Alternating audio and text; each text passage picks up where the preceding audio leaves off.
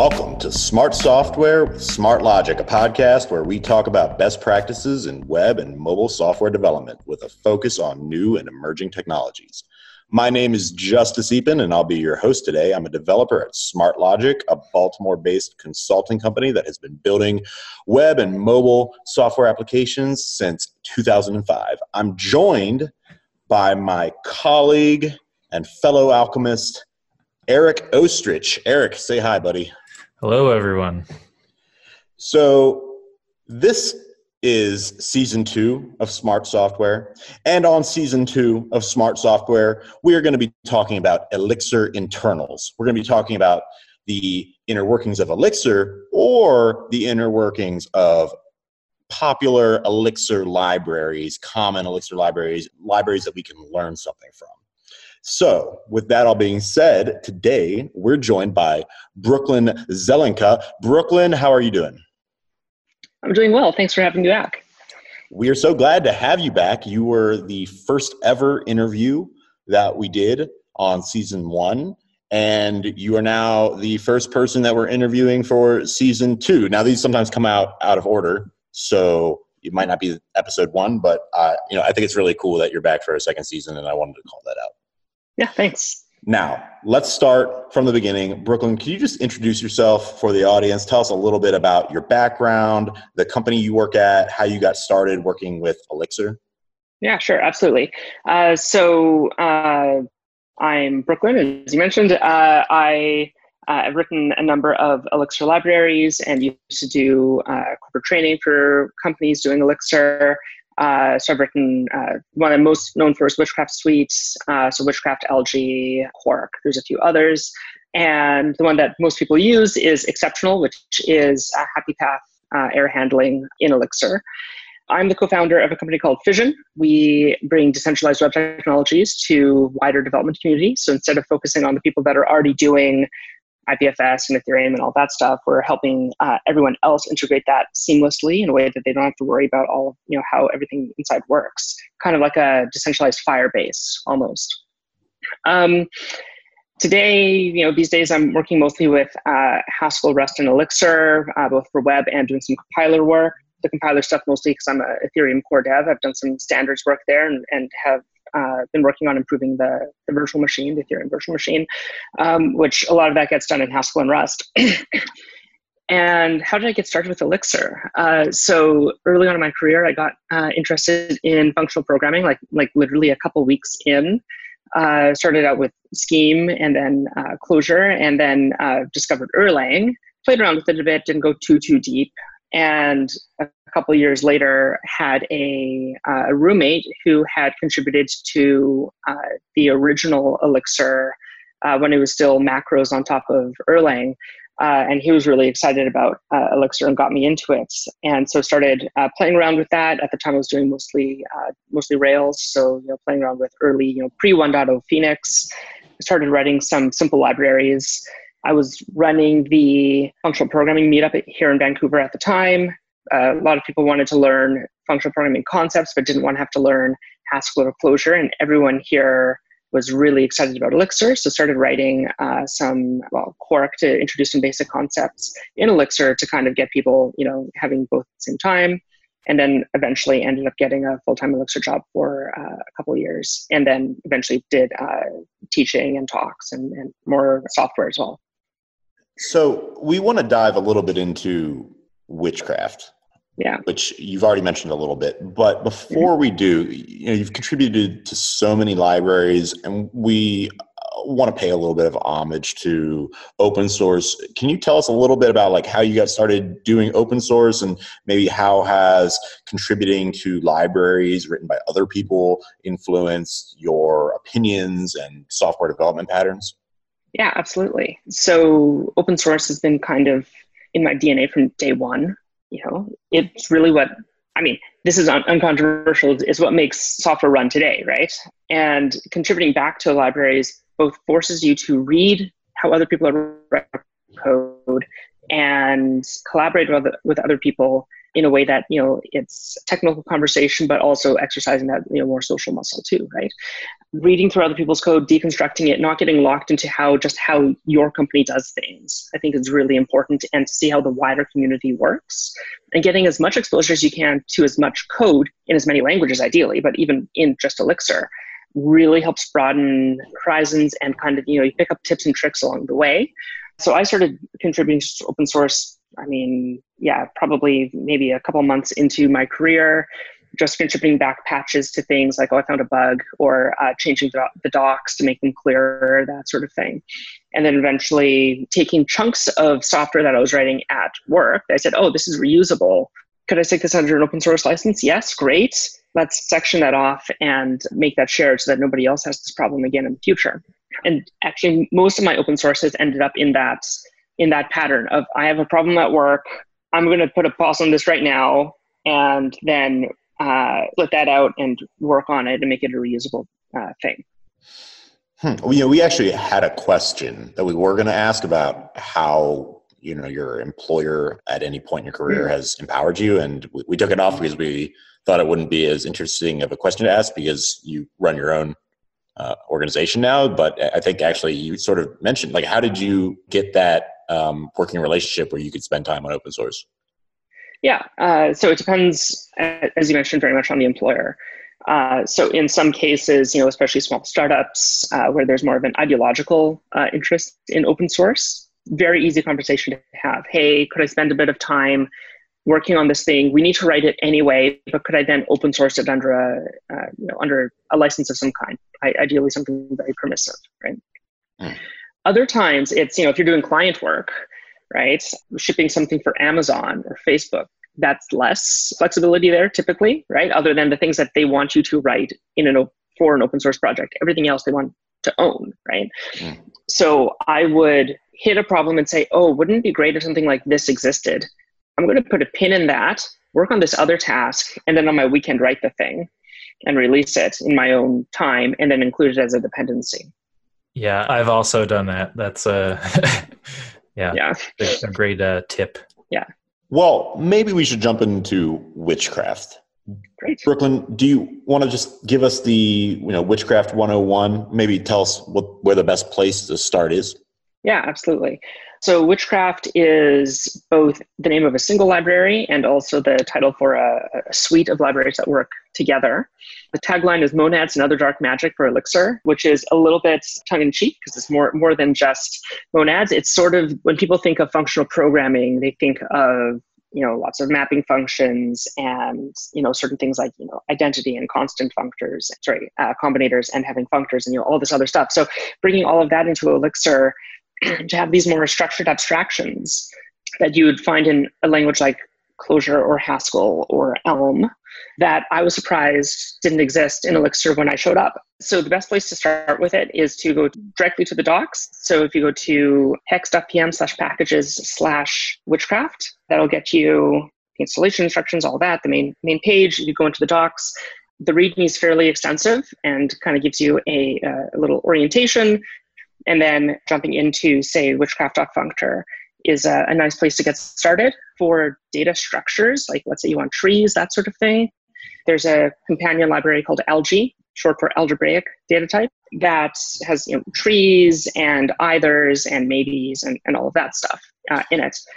The docs are written in such a way to be explanatory so that there's kind of half a teaching tool and half for production work. So a lot of people get confused about what are all these abstractions like monads and functors. I was just about to ask, treat me like I'm a five year old. yes, yeah. So the, the idea here is just like how, you know, we're all very familiar with enum.map, right? Uh-huh. And that's more structured than writing a loop yourself or doing the, the recursion yourself directly. You can say, this is a map. I know that I will always get back a list of the same length right? Mm-hmm. And I will just have run this function over each element. That's the same general idea, but we've added more layers of abstractions on top of that. So in, in Witchcraft, there's an, uh, a couple different of these towers of abstraction. The most popular one by far is this tower called functor. And so a, a functor is the mapping function and some helpers that go with it. Mm-hmm. And in such a way that it'll always return you the same data structure. So enum.map will convert things into a list. Functor.map will return you, if you give it a list, it'll give you a list. If you give it a tree, it'll return you a tree with the same same structure. Ah. Uh, you give it a struct, you'll get back the, the same struct. Right? Okay. But the difference is what's changed inside. And functor, what where does this term come from? Is this a lambda calculus term? Is it a, a functional programming term? So it comes from category theory, category theory, which you do not need to know any of to use these abstractions at all, right? Mm. It is the term for in the sorts of things that most people will be doing. You can think of a category essentially a set, mm-hmm. and it's the mapping from one set to another. Basically, okay. that's like the really watered down version of it. A functor uh, is so, a mapping from one set to another set. To another, yeah, four four sets, right? Okay. So it's saying I have a list of integers, and I'm going to turn them into strings. Now I have a list of strings. Mm. So I have I had before a set of integers. Now I have a set of strings. Mm, mm. And so the al- the intermediate algorithm is the functor. Yeah, the design pattern is the functor, the saying that we're going to retain the structure, the ordering, all of that stuff, but we're going to change the contents. We're going to do something to the contents inside. So instead of having a, a book of design patterns like you get in object oriented programming, with functional programming, we can take those and turn them into functions and give them a name. And now that's our design pattern. Map is a design pattern. Mm, okay. So I'm looking right now at your uh, GitHub and Witchcraft and the type class hierarchy. And under yes. functor, we've got these terms traversable, apply, bifunctor. Under those, we've got applicative and a chain. And then, but at the very base of this hierarchy, you've got a monad. Now, the very first word on the is monads and uh, other dark magic. Yeah. What is a monad and how does it relate to a functor? Yes. Uh, so monads, the reason that it's in the tagline is because there's a bit of an obsession with them in the functional programming community for two reasons. One, they're very, very powerful, and two, they're difficult to explain. So I'm going to do my best. the reason that they're difficult to explain is because they do so many different kinds of things. Hmm. Right? The general pattern, it's the essence really of Turing completeness for things that have dependencies in them. So you're saying that I'm going to, you know, have A you know, a variable A, assign something to it, and then B that depends on A, you know, etc. Right? And we can write something abstract in this way and say, just like how maps can work on these different containers, so can monads. In fact, a monad is a powered up map function. It does some extra stuff. So one, it has this uh, ability to have dependencies between first thing in the list and the last thing in the list and how they've changed. It can change the structure based on that. And the third one is it might run some other, what we call an effect. So if you have, there's a, a structure called a maybe, for example, which is a, as it's done in Witchcraft, it's either an empty struct, so a struct with no keys to represent no value, mm-hmm. basically a nil, or a struct with one value in it, right? And if you map onto this, you know, functor.map onto a maybe, uh, sorry, onto a nothing, you get back just nothing. If you map onto the, the just side, the one with the actual value in it, you get back the value mapped inside the structure. Mm. In a monad, you can say, I'm going to do this across a whole bunch of things that might be maybe, and if I ever, ever hit a nothing, just short, short circuit and return me the nothing. I don't have to go through all the rest of this, these steps. Right? Mm. So you can run different kinds of effects. Lists can be seen as non-determinism. You're saying, I'm going to run this with any of these inputs and what will I get out? Well, I'll get back any of these possible outputs. So you can model non, non, non-determinism, you do railroad programming, a really interesting what one. What is railroad programming? Railroad programming. So with structure in uh, in Elixir, you have the, the with do. Uh-huh. And if you ever get back an error as a in the tuple, you short circuit and you go down to the bottom. Mm. That's railroading. So you go into the error side of this railroad. Otherwise, okay. you're on the happy path and you can focus on the happy path. Uh, One thing that I think is really interesting for Elixir that, that I've done that I think more people could get use out of is uh, automatic logging. So with the, there's a monad called writer. So it's a data structure as well as has an instance of monad uh, as a protocol. And when you run these functions on it, you get back, it does the actual regular function, right?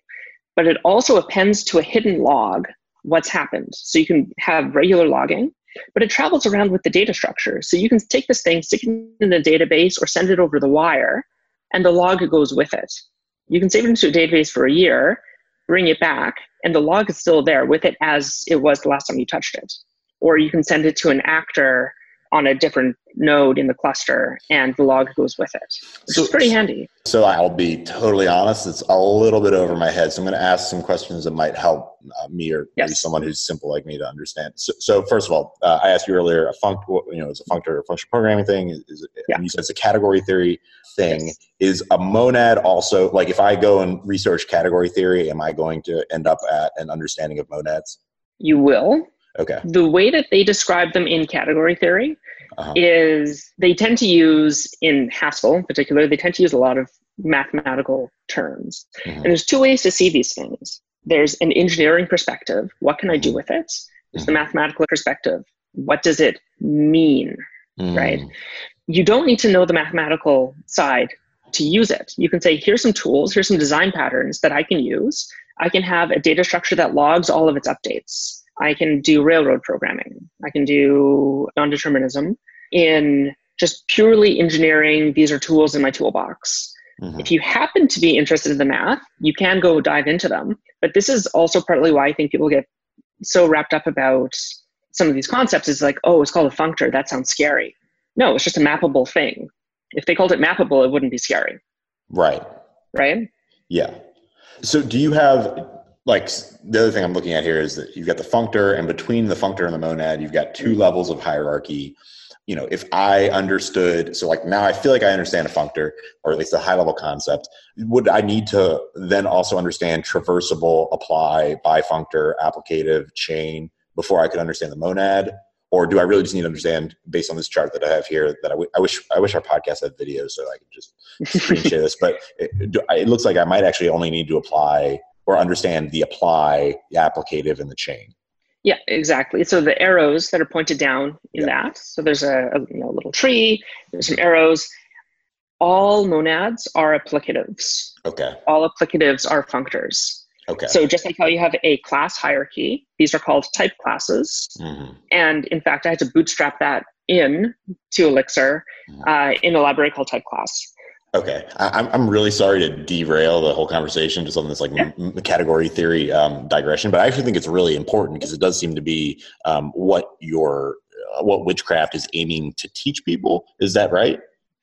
Uh, so it's not teaching aiming to teach category theory per se. It's trying to bring these kinds of abstractions, these structured abstractions, into Elixir. Mm. So the ones that really surprised me that that weren't there were things like identity, which is like category theory can let you express literally anything in, in math.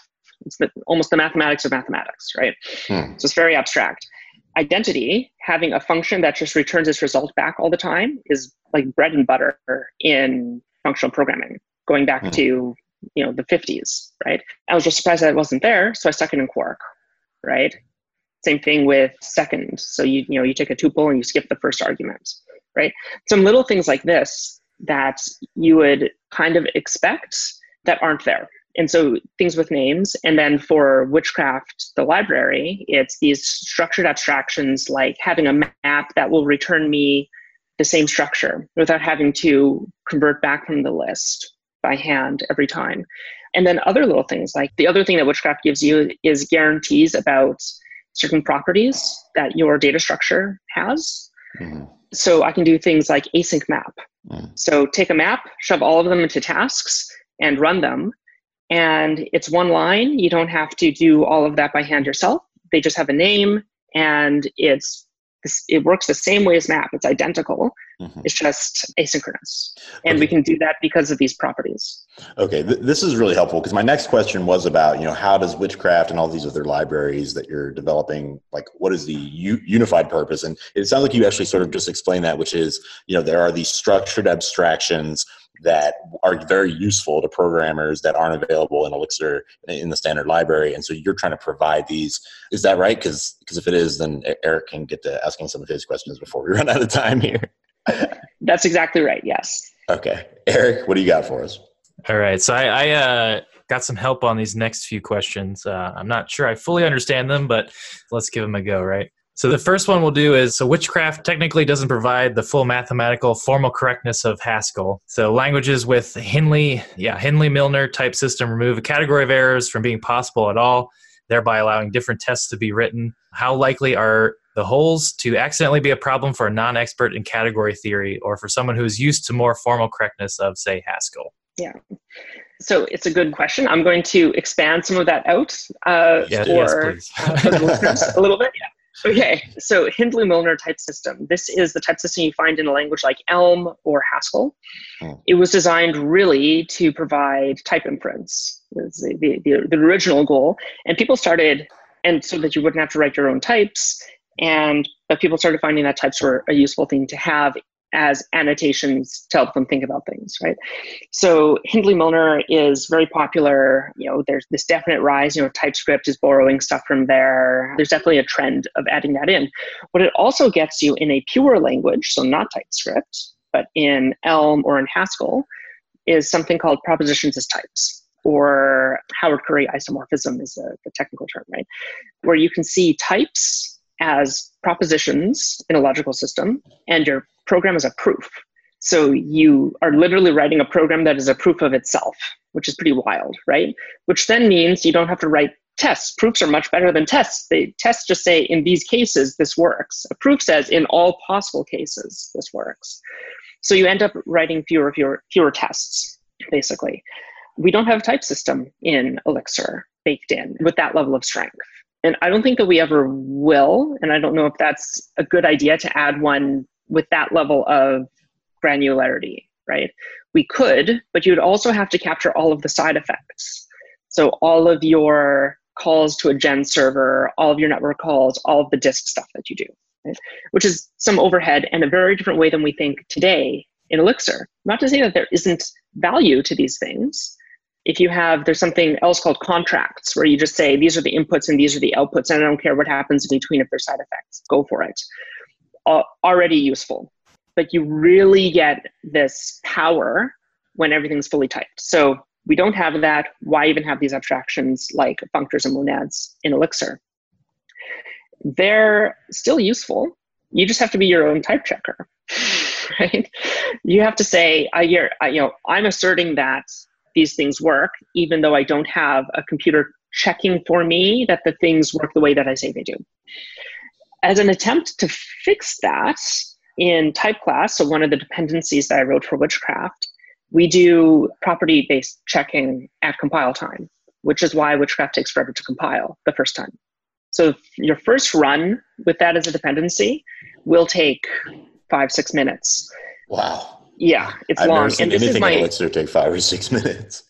wow. Yeah, no, it, it takes a really long time to compile. And that's my also, by the way, my, my biggest regret in this suite is enforcing this correctness. We do, you know, you have to specify properties and then it runs, I can't remember, 10,000 checks by default on every property for every data structure that it's designed for. So it takes a while.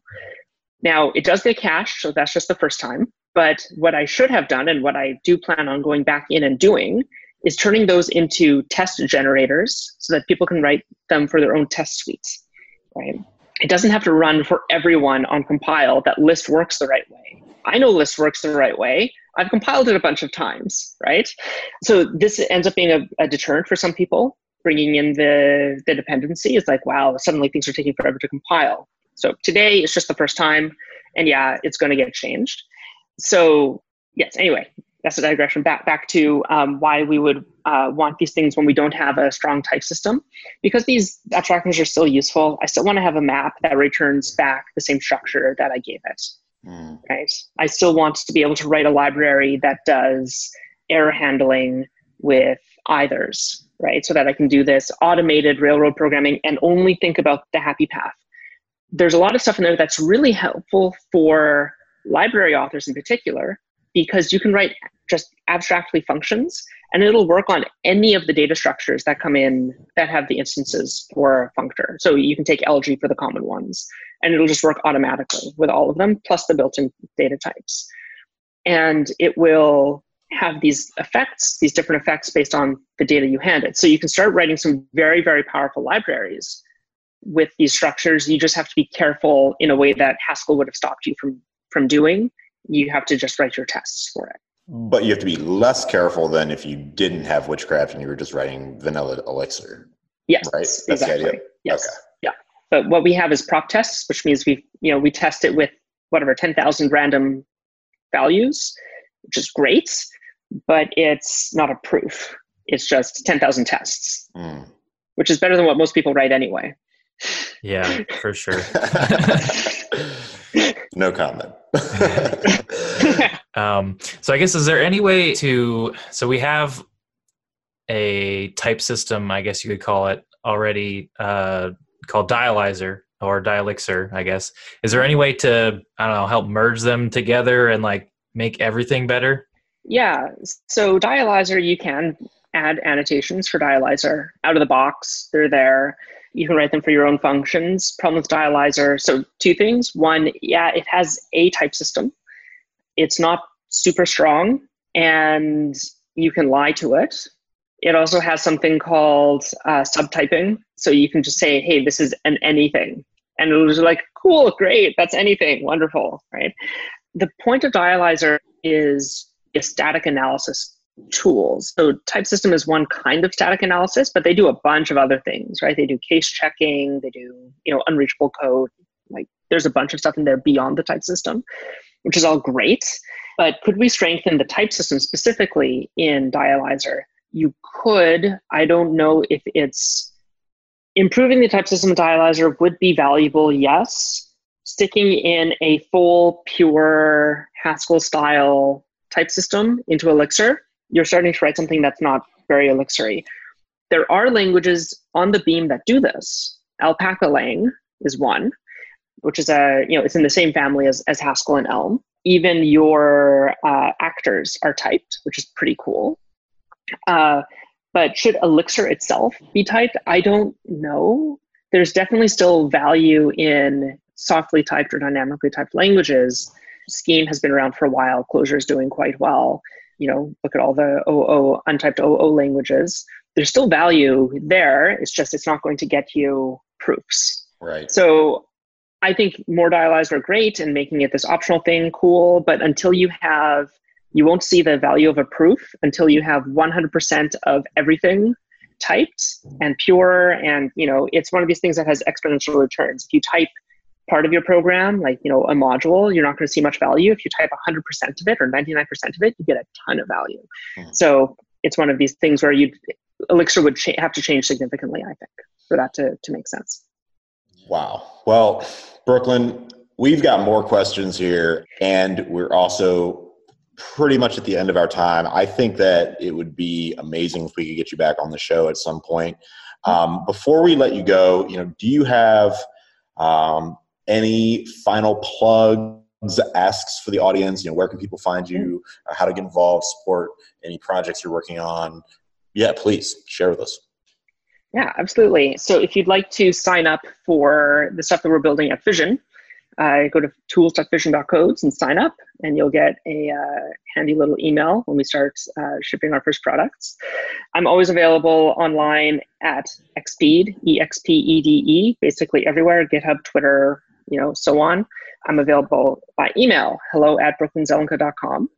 Uh, Witchcraft has an open collective. So this is both a plug for, uh, which is a Patreon-like service for open source projects. If you're interested in supporting Witchcraft, go there, donate, great. If you're a library creator, they've reached out a couple times now and said, hey, we really like Elixir in particular, like their devs. We'd like to get more Elixir projects on the platform. Right now, they have Witchcraft and Nerves, which are pretty much the opposite ends of the spectrum here, right? Sign up for Open Collective. Uh, it's free to do, and then uh, people can donate to your project to help support support the work you do, uh, you know, in your evenings and weekends, which is great. Witchcraft itself, obviously, you can find on Hexdocs and on GitHub, and uh, always happy to answer questions about it. Uh, again, Twitter, email, or directly in the GitHub issues. Great. Brooklyn, thank you so much for joining us today. I know that our audience uh, is is going to get a ton out of this new season, and this is just such. I mean, for me personally, this is such a great way to kick it off. So, if you want to say goodbye, thank you so much. Thank you. Once again, this has been Smart Software with Smart Logic talking about Elixir internals. Join us next time to learn more about libraries and the inner workings of Elixir.